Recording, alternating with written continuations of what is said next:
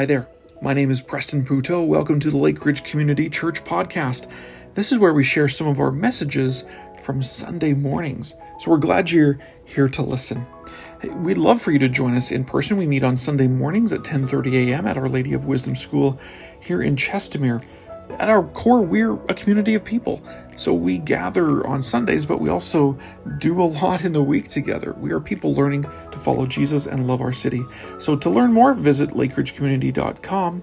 Hope to check in and visit with you soon. Take care. Thanks for listening. Hey, friends, I just wanted to uh, welcome you here as we step into this next season. We have a lot that we're going to be doing in the next uh, 20, 25 minutes or so. And so uh, I trust that God is, is at work. Sometimes, or the way that I was actually uh, taught to preach was this. Uh, well, the classic way is that you end a sermon always with some practical thing that you can take away. I don't know if you noticed this, but I'm, I don't do that very much. I'm actually way more interested in these moments together. I'm way more interested in helping us turn our affection towards Jesus. I think when our hearts are turned towards Him and we see ourselves in light of the absolute love and grace of Jesus, we'll know what to do next. you'll know what to do Sunday afternoon and Monday. You'll know how to apply it because you'll be walking at the, at the elbow of the Master who is taking you into your one and beautiful life, and He will show you what you have to do. I think, I think it cheapens the work sometimes to say, here's three tips for having a really great week. What I want to leave you with is an imagination, a reenchanted imagination for who Jesus is to you and to us. Through all the noise that we encounter throughout the week, I want to bring us back to the heart of who Jesus is because I believe he is the only way for us to find our way through this life. So today we're going to start by talking about Elvis. Because who doesn't want to start off a sermon talking about Elvis? I saw, I don't know if you knew this, but there's um, there's these videos called shreds. You've heard of this? Oh, some someone knows. Someone knows. Really? Okay. So what what these videos are if is people take music videos and they remove all the music and then dub back in just the sound effects of well you'll you'll you'll see it here so i wanted i found this uh, this this this one here i hope i hope it comes on through there's some sound with it, with it too. Let's see.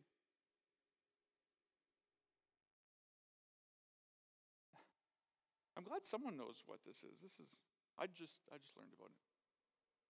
Oh yeah, next next next slide here. This is it.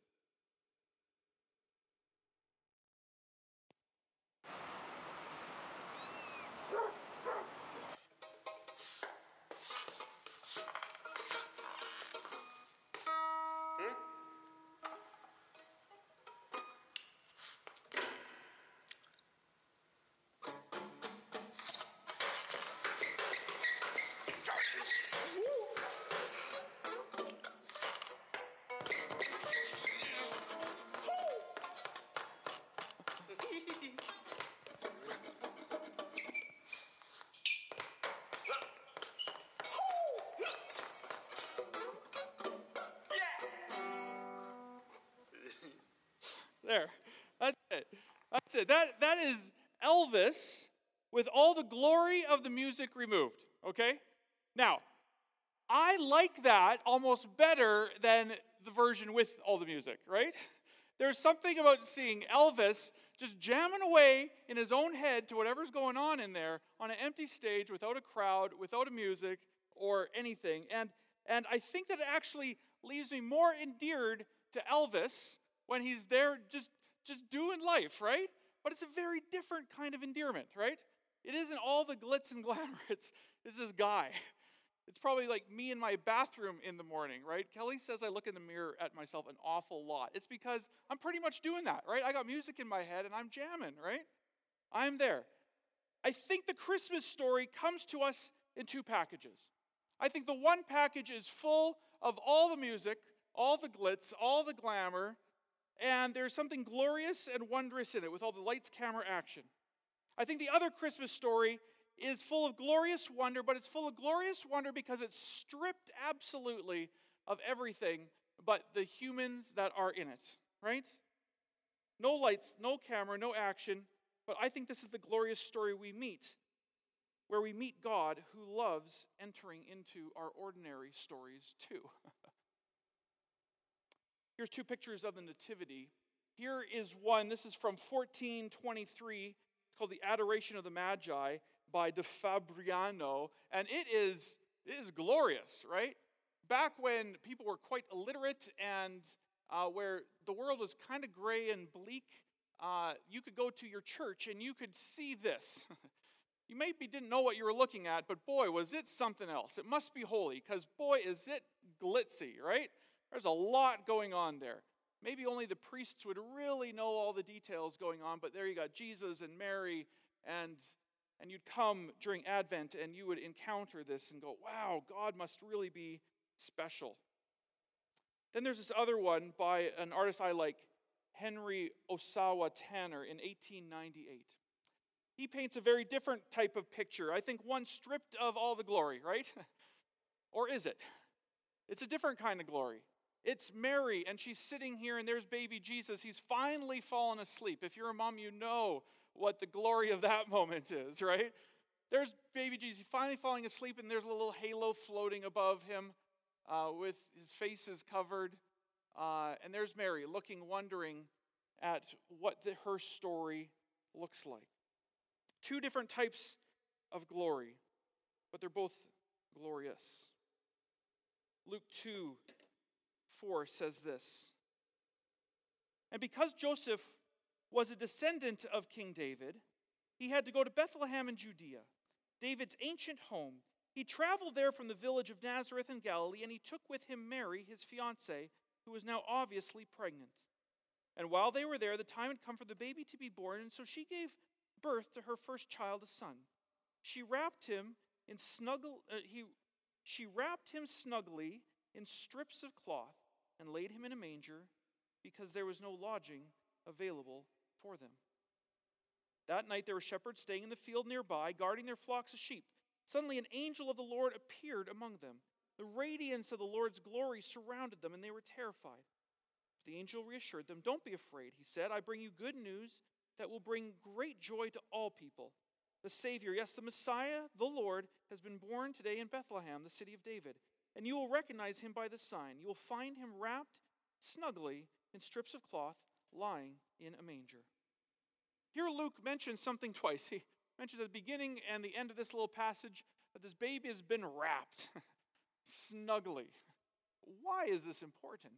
This is what we're going to talk about to, to today. Talk about this, the sense of being wrapped in these strips of cloth. Of all the details, Luke found this one really important to share. I think that it had meaning for this story, and it had meaning for him, and it had meaning for those who first read it, and I wonder if exploring it might have some new meaning for us too. And so we have here our little wooden manger. This is it. It is not glorious, but we always like to put Christmas lights around it and everything, right, to make it a little bit extra special. Well, mangers, they are feeding troughs, right? Sometimes they were stone, sometimes they might have been wood, uh, more likely stone, actually, but normally a king would not be born in a feeding trough. However, this manger is full of prophetic imagery from the history of Israel. It goes back way, way back, as the manger was really a picture of what it was to rely on God for everything. And so there's a scripture that I want to read from Isaiah. It says this Hear, O heavens. I wonder if we could put it up. Hear, O heavens. Listen, O earth. For the Lord has spoken. Now listen to this part. The ox knows his master, the donkey his owner's manger. But Israel does not know. My people do not understand. This ancient prophecy, and, and Isaiah is full of Christmas prophecy, right? It's full of the coming of the Messiah. But it's going back to it. It says, even, even these animals know where to get their food. Even these animals know where to go and find their sustenance, find their nourishment. The ox knows his master, the donkey knows the manger. But Israel, they don't know. They don't know where to go to get their food. They do not know where to go and get full and be healthy. My people, they do not understand. And so here, Jesus, Luke is mentioning a manger. I think, one of the first times in Scripture since this passage is that Jesus, he's being laid in this manger. It's hard for people expecting Herod to see Jesus. They were looking for a mighty king. Herod was this mighty king. he was part Jewish. He was, he was an Arab, Jew, Greek culture, Roman politics. This guy had it all covered down. He's like, if these guys don't accept me as king, no one will. I got everything going for me. He was building palaces. He's trying to show everybody, look how good I am. He's a strong man. He's cutting down anybody who is in his way. But it's hard for those who have who don't have their eyes focused on God to see God when God is in front of them. But here animals know the source of their food and safety, and they know where to turn to the manger to await their daily food. So as Mary lies Jesus in this trough, he is the food and the nourishment of Israel, the one that they needed all along. Not the king off in the Herodium, which is this big fortress, only probably about a mile or two away from where Jesus was born, is probably where King Herod was on that day. And here he's being born in this feeding trough. Which one was going to be food for Israel? Which one? Which one was going to nourish them? He would be their bread of life. He would be the life for God's people and the world. But those who are self uh, self sufficient, they don't need Jesus. they would put their trust in Herod's kingdom, and a lot of them would. They would miss the source of the very life that has come near. And this is a common refrain through the book of Luke that people were waiting for Jesus, but they could not see. So we meet this guy named Simeon. He's been longing for the coming of this Messiah for years and years and years. And he's in the temple. And so they bring Jesus a few days later to the temple and they introduce him to Simeon. And he's been longing. He's, like, please don't let me die until I see with my own eyes the one who is going to be food for Israel, the one who's going to nourish us. Not King Herod. He had eyes to see that that guy was a sham.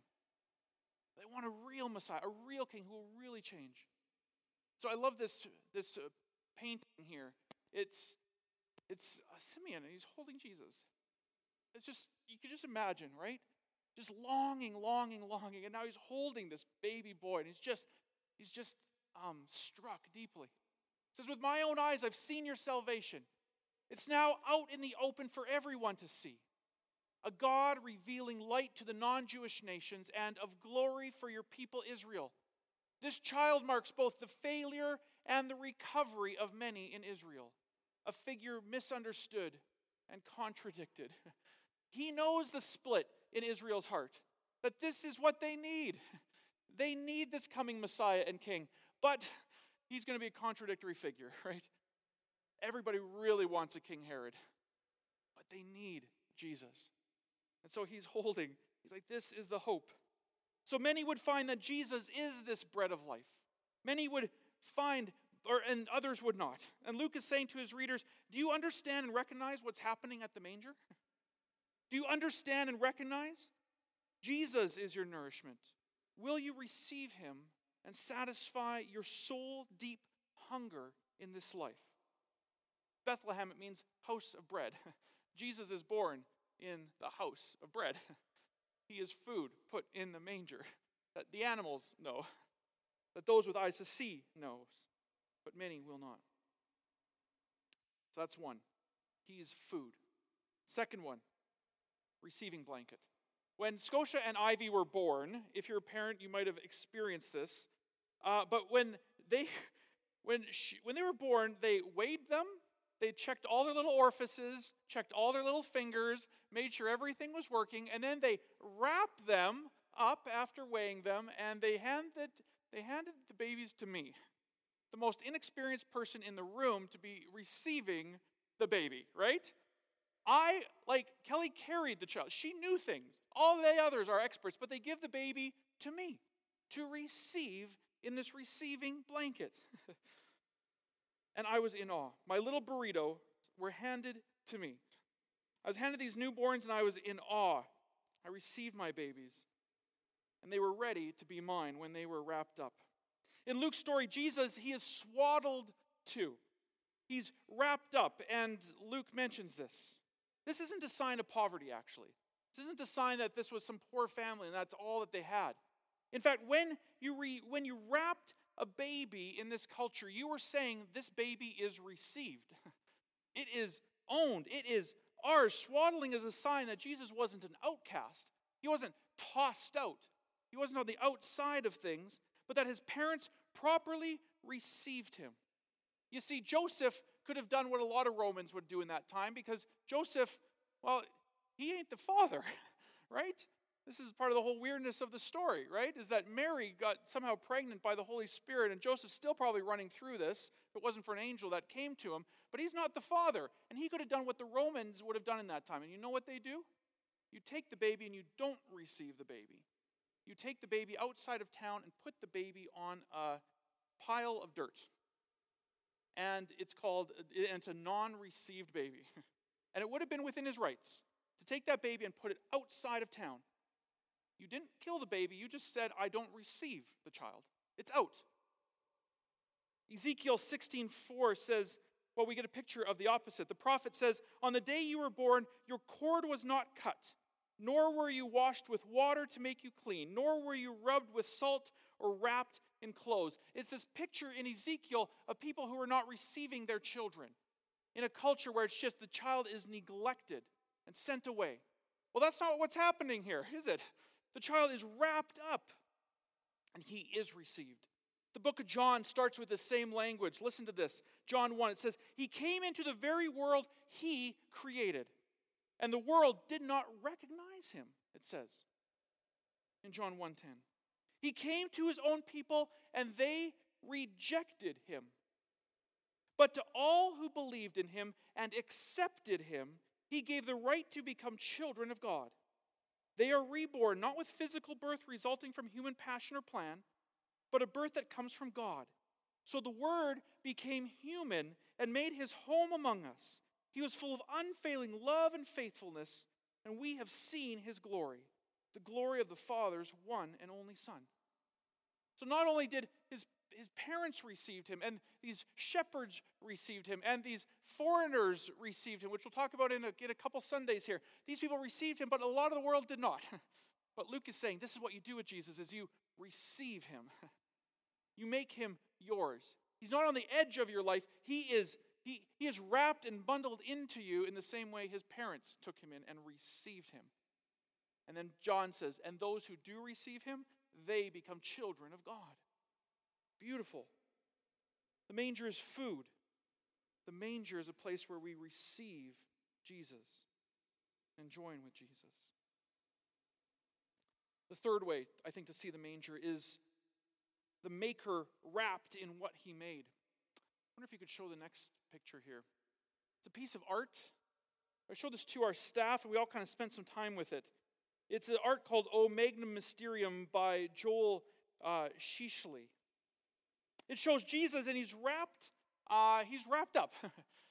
he's wrapped up, but he's kind of like laid there with not a lot around, except you can see an ox uh, and a lamb, or donkey and a lamb drinking in the water. And it's kind of a mysterious picture. But the creator of this painting, he was moved by something very meaningful. He was moved by this verse from Proverbs 8 uh, 27 and 28. It says this. Now remember, Jesus was there at the beginning of creation, right? Imagine this. When he established the heavens, it says in Proverbs, I was there. When he drew a circle on the face of the deep, when he made the firm skies above, when he established the fountains in the deep, when he assigned the seas to its limit so that the waters might not transgress his command. When he marked out the foundations of the earth, I was beside him, like a master workman. I was daily his delight, rejoicing before him always, rejoicing in the inhabited world, and delighting in the children of man. From the start, Jesus was there. Imagine the grand architect of everything we know of physics, of chemistry, of musical notes the grand architect of the sunrises, of sex, of steak and potatoes, of flowers, and every breath you take. He is now, the God who made everything, is now wrapped in his creation. he thinks it is so good and so worth loving that he would come and be wrapped in it. He would say, Wrap me up in a tight little bundle. Receive your Maker. He loves what He made. He takes delight in it, it says in this Proverbs scripture, even to submit to it, even though He is Lord over it. He is submitting to all of its sorrow, to all of its limits, the same limits that are around you. He submits to it because He says, I made this and it is good, and I want to enter in. You see, so the Lord of Lords and the King of Kings, he so loves the world that he enters into it in the most lowly place. But let me tell you this it's lowly, but it's not unholy. It is lowly, but it's not unholy. You see, nothing he made is unholy to him. He made it. He said it's good, and he's wrapping himself in it. No cloth blanket, no matter the stain, is brushed aside by Jesus. It's not a purple king's robe, nor is it a noble king's crown that makes him king. No, he is already king. Herod had to go around and put on a crown. He had to put on a purple robe. He had to try to prove to everybody that he was king. No, no, no. Jesus is the King of Kings, and he is wrapped in what he made because it is glorious. he is coming forth from a woman because she is glorious. he made her loves her. He's coming into a world around these ox and lamb and sheep because it's glorious. and yet it's kind of like Elvis doing his dance, right? It's missing all the sound and everything, but Jesus sees it for what it is. And I think Jesus, this grand architect of the world, he sees you for what you are. Soiled, maybe. a little wrinklier than you were last year, right? A little less hair on top. He sees you and he says, You are holy, and I want to wrap myself in you, in the creation that I have, that I have made in you. I want to live in you. I want to be with you. You are not foreign to me. You are not dirty to me. You are holy to me because I made you, and my presence makes you holy in my sight. Food received, wrapped in his creation. Luke wants to tie in this birth and his death. He writes almost the exact same thing at the beginning and the end. Luke writes that they wrapped him in bands of cloth and laid him in a manger. And then at his death, it echoes again and says they wrapped his body in linen cloth and laid him in a tomb. Almost identical. He's wrapped somehow at the birth, and it echoes in at his death. Birth to death, this is a human story. This is our story. What is Jesus doing in birth and death? Jesus hung on a cross and he was wrapped as he was born and buried in a tomb. But where one king, the king Herod, remains underground, Jesus, he rose from the tomb. This was his creation. Death could not hold him. He is risen. So, what is glory? What is the glory of this manger? Is it purple robes? palaces, power. The messages you hear all week want to tell you what glory is. So, is that what we expect? Well, when the music is gone and the world and all of its mess is before us, and the fog machines of this world are turned off, what do we have? Frederick Buechner, he wrote this. He said, Glory is what God looks like when, for the time being, all you have to look at Him with is a pair of eyes. I'll say that again. Glory is what God looks like when, for the time being, all you have to look at Him with is a pair of eyes. You do not need anything more than your life right now come before God in all of its ordinariness to experience the glory of Jesus in this season. Ordinary eyes. Say, God, what is it that you are my food? What is it that I can receive you in my life? Father, or Jesus, what does it look like if your creation, if, if you would envelop me too? What is this? Is this glory? At Christmas, we meet God wrapped in a world He made, subject to it, yet strangely Lord over it. At Christmas, we're invited to receive Jesus in a world that rejects God in the favor of other kings.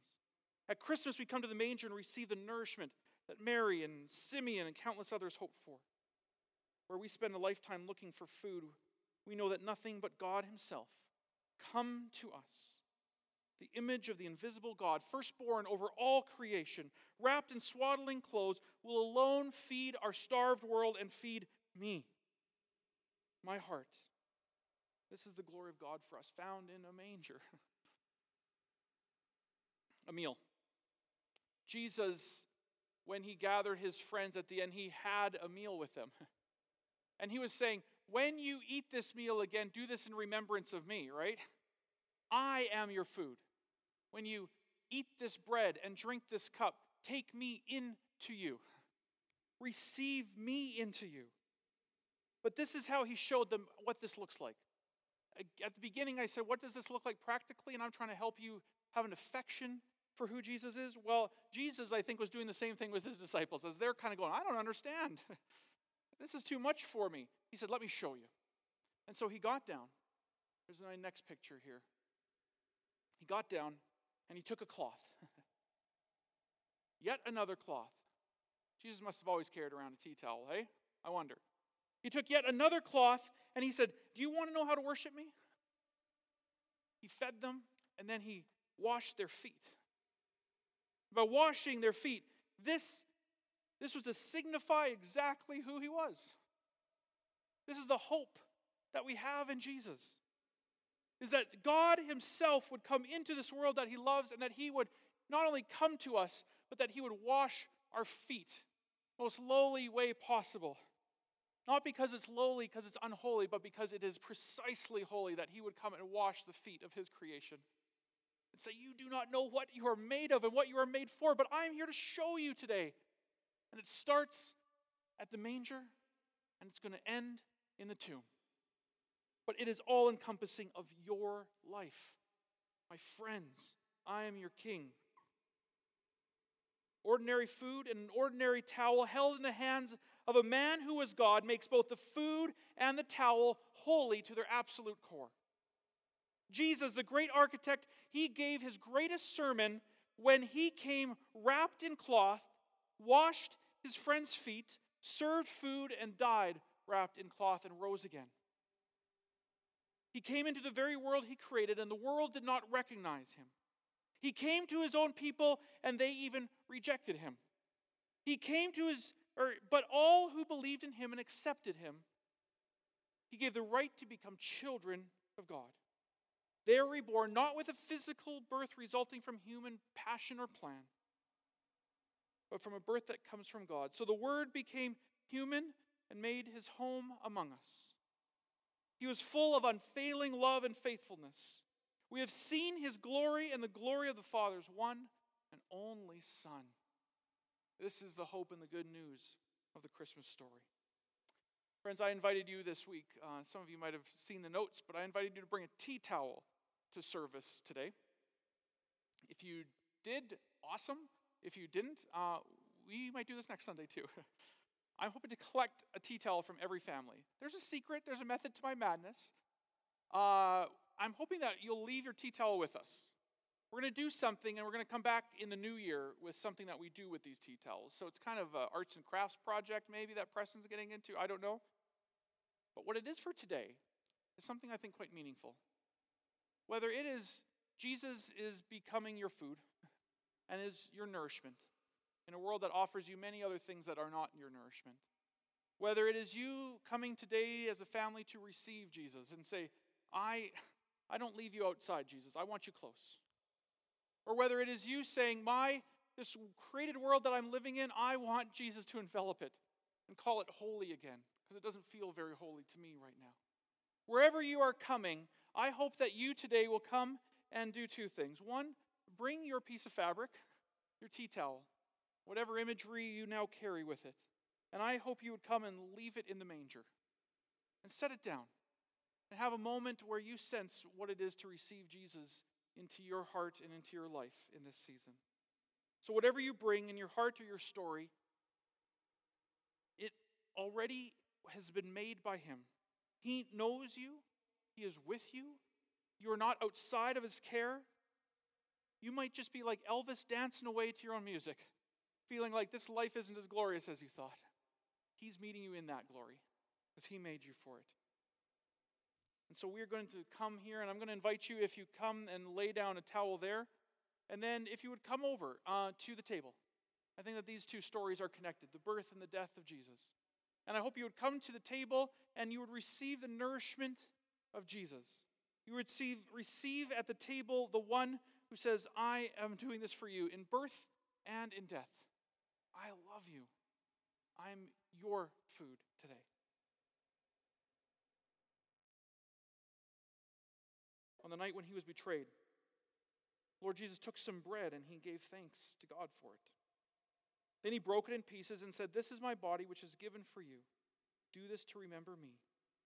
In the same way, he took the cup of wine after supper, saying, This cup is the new covenant between God and his people, an agreement confirmed with my blood. Do this to remember me as often as you drink it. For every time you eat this bread and drink this cup, you are announcing the Lord's death until he comes again. Amen. Friends, would you, would you come to the manger and to the table? You are very welcome here.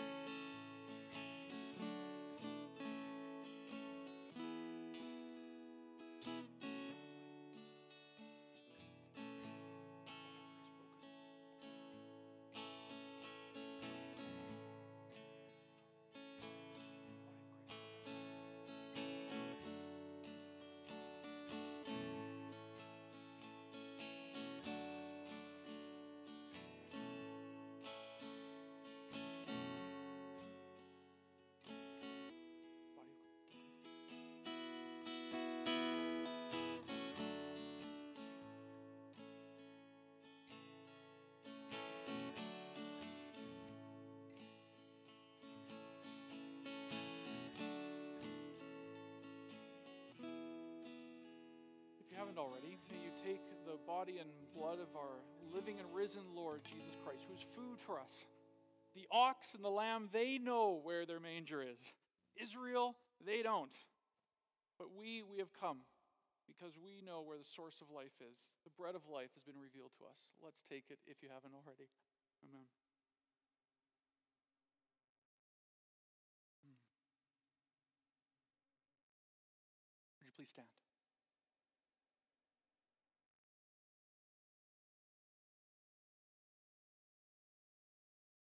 Look at all these tea towels. I don't know what we're going to make, but it's going to be cool.